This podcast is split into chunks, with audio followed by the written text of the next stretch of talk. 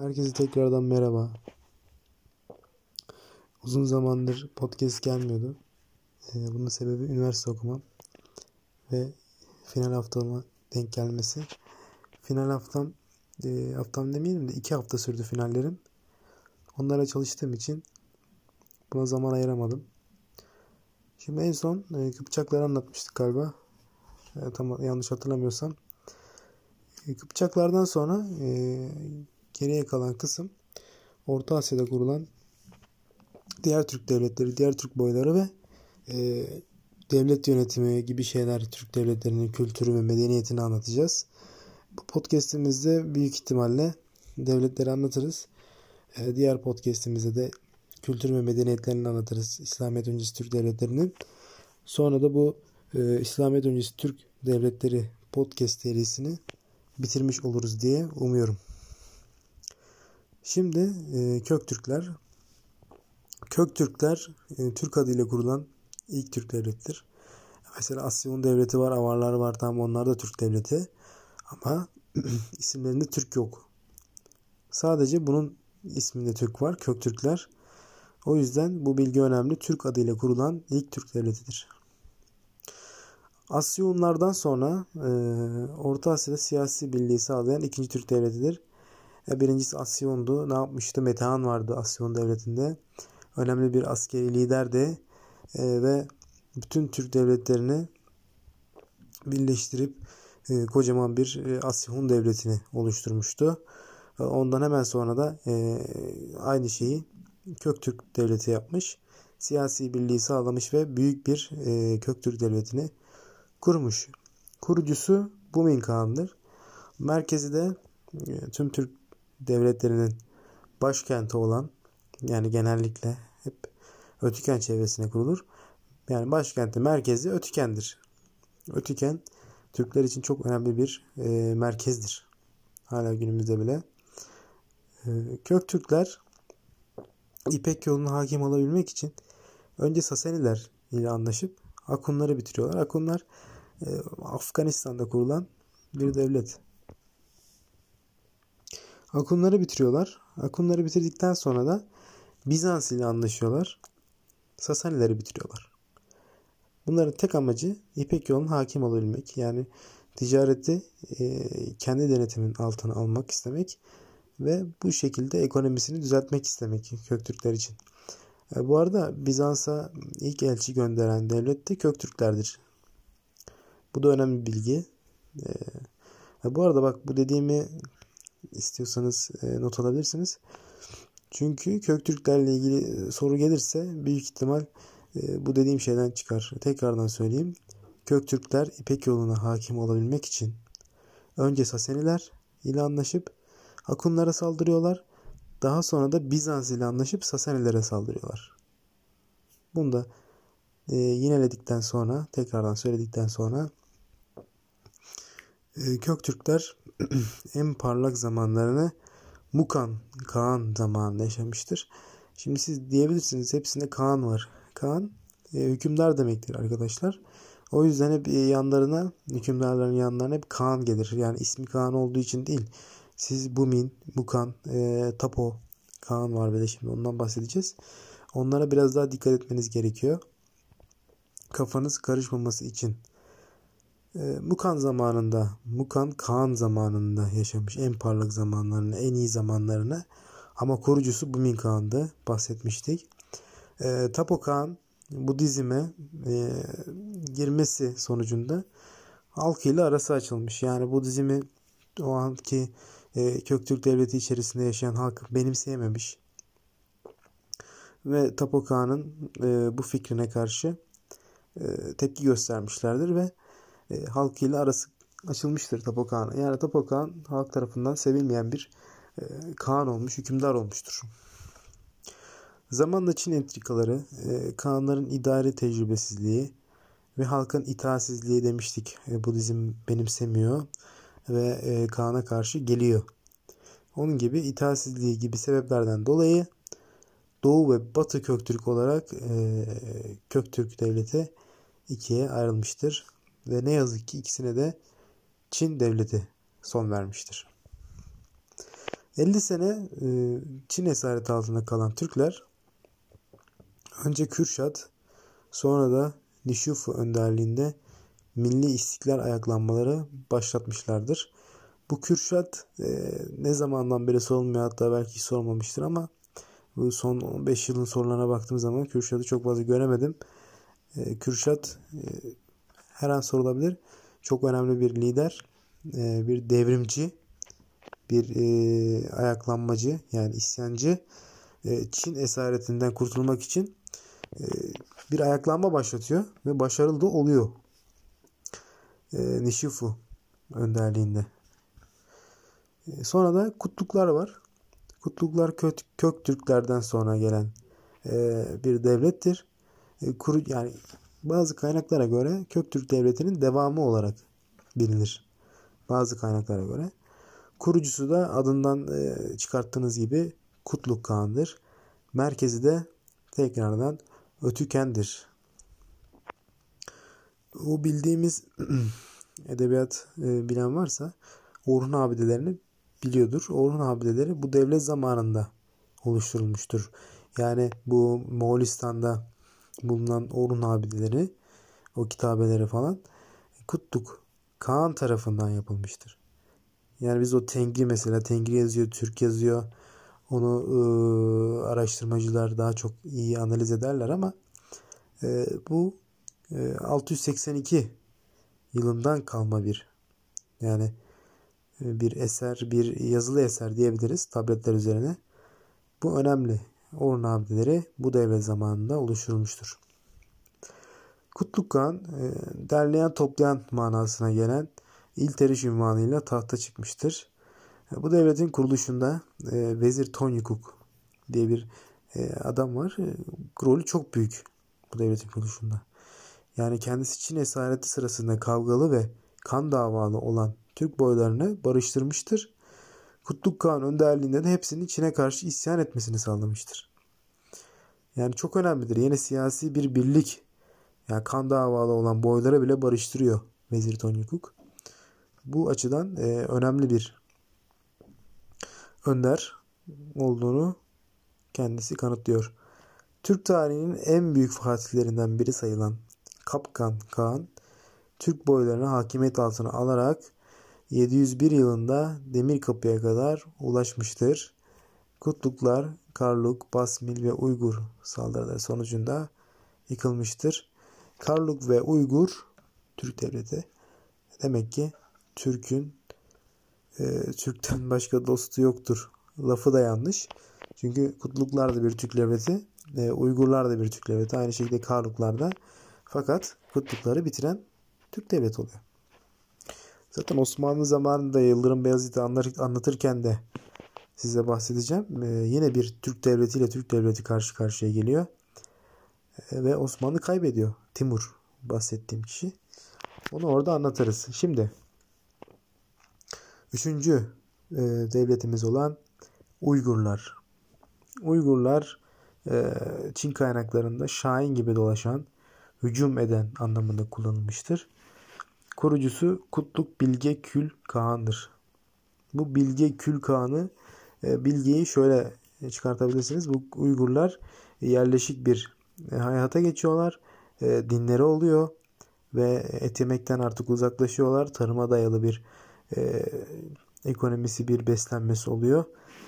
Ve kütüphaneler açıyorlar, vakıflar açıyorlar, bankacılık açıyorlar. Baya ilerliyorlar bilim olarak. Bu Türk devletlerinin arasında bir Rönesans dönemi denebilir Uygurlar için. Uygurlar gerçekten diğer Türk devletlerine göre bilim anlamında, sanat anlamında, kültür anlamında, medeniyet anlamında daha çok gelişmiştir. Şimdi özelliklerini söyleyelim. Kurucusu Kutluk Bilge Gül Kağan'dır. Merkezi bu sefer Ötüken değil, Karabalgasun. Bu önemli. Böğü Kağan zamanında Maniheizm, yani Maniheizm dinini kabul etmişlerdir. Söylemiştim zaten bir dine girdiklerini. Bunun dinin ismi de Maniheizm. Hayvansal gıdaların yenilmesinin yasaklanmasıyla savaşçılık özelliklerini yitirmeye başlamışlardır. Bunun sebebi Maniheizm dinini kabul etmelerinden kaynaklıdır. Sulama kaynakları açıldı, tarım yapıldı ve böylece yerleşik yaşama geçtiler. Bunların hepsi dinden dolayı. Şehirler kurdular, tapınak ve saraylar yaptılar. Uygurların yapmış olduğu saray ve tapınak mimarisi ileride Selçuklu ve Osmanlı Devleti'nde külliyelerin kaynağını teşkil etmiştir. İleride bahsedeceğiz külliyelerden. Uygurlarda yapılan şehirlere Balık adı verilir. Bu çok önemli bilgi değil ama yine bilseniz de olur. Mani ışık anlamına gelir. O yüzden Uygur hükümdarlarının isimlerinin başlarına Ay veya Kün unvanı verilmiştir. Diğerlerinde Kağan'dı. Bunda da Kağan ilk başta ama şimdi Ay ve Kün unvanları da eklenmiştir. Mani'nin mesleği ressamdır. Bu yüzden Maniheizm dinin etkisiyle ve bunlar dine girdikleri için resim sanatları da gelişmiştir. Bayağı dini sahiplenen bir uygarlık, bir devlet. Diğer devletlere baktığımızda böyle bir şey yok. En son Avrupa Hun Devleti'nde Atilla'nın, Papa'nın ricasına karşı Roma'ya almaktan vazgeçmesi dinle alakalıydı. Şimdi de Uygurlar resmen dine girip yaşadıkları dönemde kendilerini geliştirmişler. Diğer devletlere göre kültür olarak falan daha çok gelişmişlerdir. Uygurlarda resim sanatıyla uğraşanlara bedizci denirken yapılan duvar resimlerine ise fresko denir. Duvar resimlerine fresko, resim sanatıyla uğraşanlara da bedizci yani ressam. Aynı şey. Bu dinde duaların yazılı olma zorunluluğundan dolayı Çin'den harf hareketli matbaa getirilmiştir. Türk tarihinde ilk defa kütüphaneler kurmuşlardır, bahsetmiştik. Örgün eğitim yine bu Türk tarihinde ilk kez yapılmıştır. Türk tiyatrosu orta oyunu olarak temellerini atmışlardır Türk tiyatrosunun. Pandomim, şan ve operayı bulmuşlardır. Töreleri yazılı hale getirmişlerdir. Töreler bir kanun tarzı bir şeydir. İlk defa minyatür sanatını kullanmışlardır. Türk tarihinde ilk defa kağıt para kullanmışlardır. Bu paraya da çav denir. Bir bilgi daha vereceğiz ileride. Türk tarihinde ilk defa kendi adına para bastıran Baga-Tarkan'dır. Bunu Türgişler'de basacağım. Bunu karıştırmayın yani. İlk kağıt parayı kullanan Uygurlardır. Türk tarihinin ilk vakıflarını da kendileri oluşturmuşlardır. Faizle borç para vermek Türk bankacılık sisteminin temellerini atmıştır. Bunu da Uygurlar yapmışlardır. Nişadır adı verilen medeni Çin'e ihraç etmişlerdir. Madeni pardon. Bu maden Çin kaynaklarında Uygur tuzu, Tatar tuzu olarak geçmektedir. Hala günümüzde belki kullanılıyordur. Uygur tuzu yani nişadır. Akapunktur, göz tedavisi ve çiçek aşısını kullanmışlardır. Uygurların yapmış oldukları sanat eserleri Talas Savaşı sonucunda batıya taşınmıştır. Bu Talas Savaşı'ndan bahsedeceğiz size. Abbasiler ve Türgişler de bahsedebiliriz. Abbasiler İslamiyet'i yaymak için yani Çin'le savaş yapıyorlar. Talas bölgesine yapıyorlar. Ve Türklerin büyük desteğiyle bu savaşı Abbasi tarafı kazanıyor. Ve Müslüman sayısı gitgide artıyor. Çin'in de Avrupa ilerleyişi yani Batı ilerleyişi durmuş oluyor. Bunu zaten ileride bahsedeceğiz. Hatta İslam tarihinde özellikle uzun duracağım bu konuda. Uygurlar en çok Moğolları etkilemiştir. Moğollar Uygurlara hitap ederken hocam tarzı, öğretmenim, hocam tarzı hitap etmişlerdir. Yani Moğollara bir medeniyet, bir kültür veya başka askeri olarak en çok etkileyen devlet Uygur devletidir. Sonra bu Uygurlular, Sarı Uygurlular ve Turfan Uygurluları olmak üzere yeni devletler kurmuşlardır ama bunlardan bahsetmeyeceğiz çünkü bunlar sınavlarda çok fazla çıkmayacak ayrıntı bilgilerdir. Şimdi diğer uygarlığımıza geldik. Bu da Kırgızlar. Uygurları yıkarak merkezi Ötüken olmak üzere devletlerini kurmuşlardır. Yani Uygurları yıkan da Kırgızlar, aynı zamanda Kutlukları yıkanlar da Uygurlar. Yani bir Türk devleti diğer Türk devletini yıkıp başa geliyor. Sonra tekrardan sonu da o yıktığı Türk devleti gibi oluyor. Kırgızlar başkentleri Ötüken, Uygurların farklıydı. Başkentleri Ötüken, Uygurların neydi? Karabalgasun'du. Her neyse, Cengiz Han'a, yani bildiğiniz üzere Cengiz Han dünyadaki en askeri başarısı olarak en iyi olan liderlerden biridir. Ve belki de liderdir. Cengiz Han Moğol liderdir ama annesi Türktür. Türk olduğu da tartışma konusu olmuştur. Yani bu çok ayrıntı. Bunu da çok bahsetmeyeceğim şu an. Çünkü podcast'in süresi uzuyor ve ben size olabildiğince temel bilgiler vermeye çalışıyorum. Bunu bilseniz yeter. Cengiz Han'a itaat eden ilk Türk devleti Kırgızlardır. Manas Destanı ve Yenisey kitabelerini oluşturmuşlardır Kırgızlar. Ve çok önemli bir bilgi var. Dünya tarihinde milletler arası ilk yarışmayı düzenleyen devlet Kırgızlardır. Aynı şeyde Yunanlar da yapmıştı ama Yunanlar kendi aralarında yaptıkları için bu tam bir uluslararası, milletler arası bir yarışma teşkil etmeyeceği için o yüzden Kırgızları dünya tarihinde milletler arası ilk yarışmayı düzenleyen alabiliyoruz. Sıradaki uygarlığımız Karluklar. Karluklar 627 yılında kurulmuştur. İslamiyet'i kabul eden ilk Türk buydur Karluklar. Karluklar ileride Karahanlar devleti olacak. Onu orada bahsedeceğiz. İleride bahsedeceğiz Karahanlardan da. Karahanlar genelde İslam tarihinde ve Büyük Selçuklu zamanındaki dönemlere denk geliyor. Onları orada bahsedeceğiz. İslamiyet'i kabul eden ilk Türk boyudur Karluklar. Bunu bilmeniz lazım. Karlukların İslamiyet'i kabul eden ilk Türk boyu olduğunu bilmeniz lazım. 751 yılında Çinliler ile Abbasiler arasında yapılan Talas Savaşı'nda Abbasileri desteklemişlerdir. Aynı zamanda Çin ordusunda bulunan Türk askerleri de taraf değiştirmişlerdir ve Abbas tarafına, yani bizim tarafımıza katılmışlardır. Biraz da Türklerin Müslüman olması bu Abbasiler sayesinde olmuştur.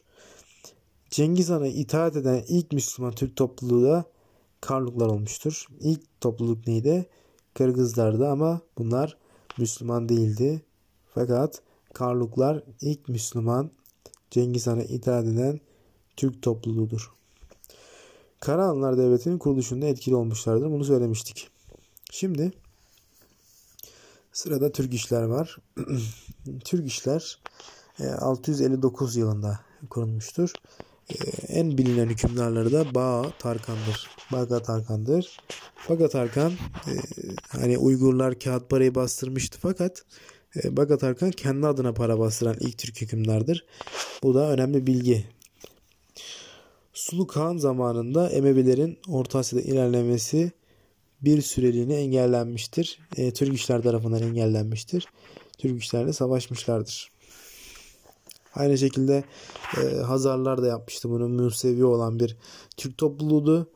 Bunlar da aynı Araplarla savaşarak İslamiyet'in yayılmasını bir süreliğine engellemişlerdi. Şimdi bu Afganistan'da kurulan, birazcık daha batıya yaklaşıyoruz. Afganistan'da kurulan ilk Türk devletinden bahsedeceğiz. Bunun adı Akunlar'dır. Yani Akunlar Köktürk ile Sasani işbirliği sonucunda yıkılmışlardı. Onu söylemiştik. Sonra Sasaniler de Köktürklerle Bizans işbirliği sonucu yıkılmışlardı ya. Oradaki Akunlar bunlar. Bunlar hakkında çok fazla bilgi yok. Ama bilseniz yeter. Akunların Afganistan'a kurulan ilk Türk devleti olduğunu bilmeniz yeterlidir. Tapkaşlar var. Tapkaşlar'da elimizde çok fazla bilgi yok ama Kuzey Çin'e 200 sene egemen olan Türk devletidir. Tabi Çin'in nüfusu çok fazla olduğu için o zamanlarda bile çok fazlaydı. Şu anda fazla. Bir yere egemen olduğu zaman, yani bir yere aldığın zaman Çin'den oradaki insanlarla kaynaşa asimil oluyorsun. Yani Çin halkında çok vardır şu an. Türk olup da sonradan Çin kökenli olması, yani Çinli olması. Aslında Türk kökenlidir ama Çinlidir. Çinli bir vatandaştır. Çok vardır yani. Sıradaki uygarlığımız Başkurtlar. Başkurtlar Rusya'ya baş kaldırmışlardır. O yüzden Başkurtlar anlamına gelir ve kurt zaten Türklerin sembol hayvan olduğu için isimlerini Başkurt, yani Başkurdistan devleti olarak yapmışlardır. Fakat bu Kürdistan'la Kürtlerin alakası yok. Bu Başkurdistan Türklerin kurduğu bir, Rusya'da Türklerin kurduğu bir o devlet olmuştur. Yani Rusya Federasyonu'nda hala yaşamlarını sürdürmektedirler.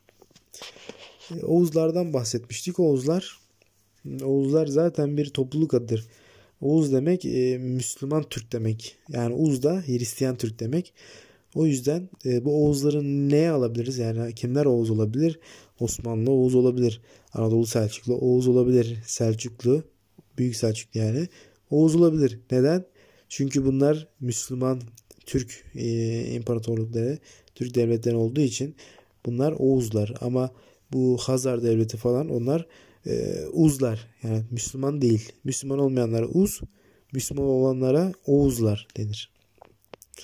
Evet, bu devletleri anlattık. Bir sonraki podcastimizde İslamiyet öncesi Türk devletleri, kültür ve medeniyetini anlatacağız.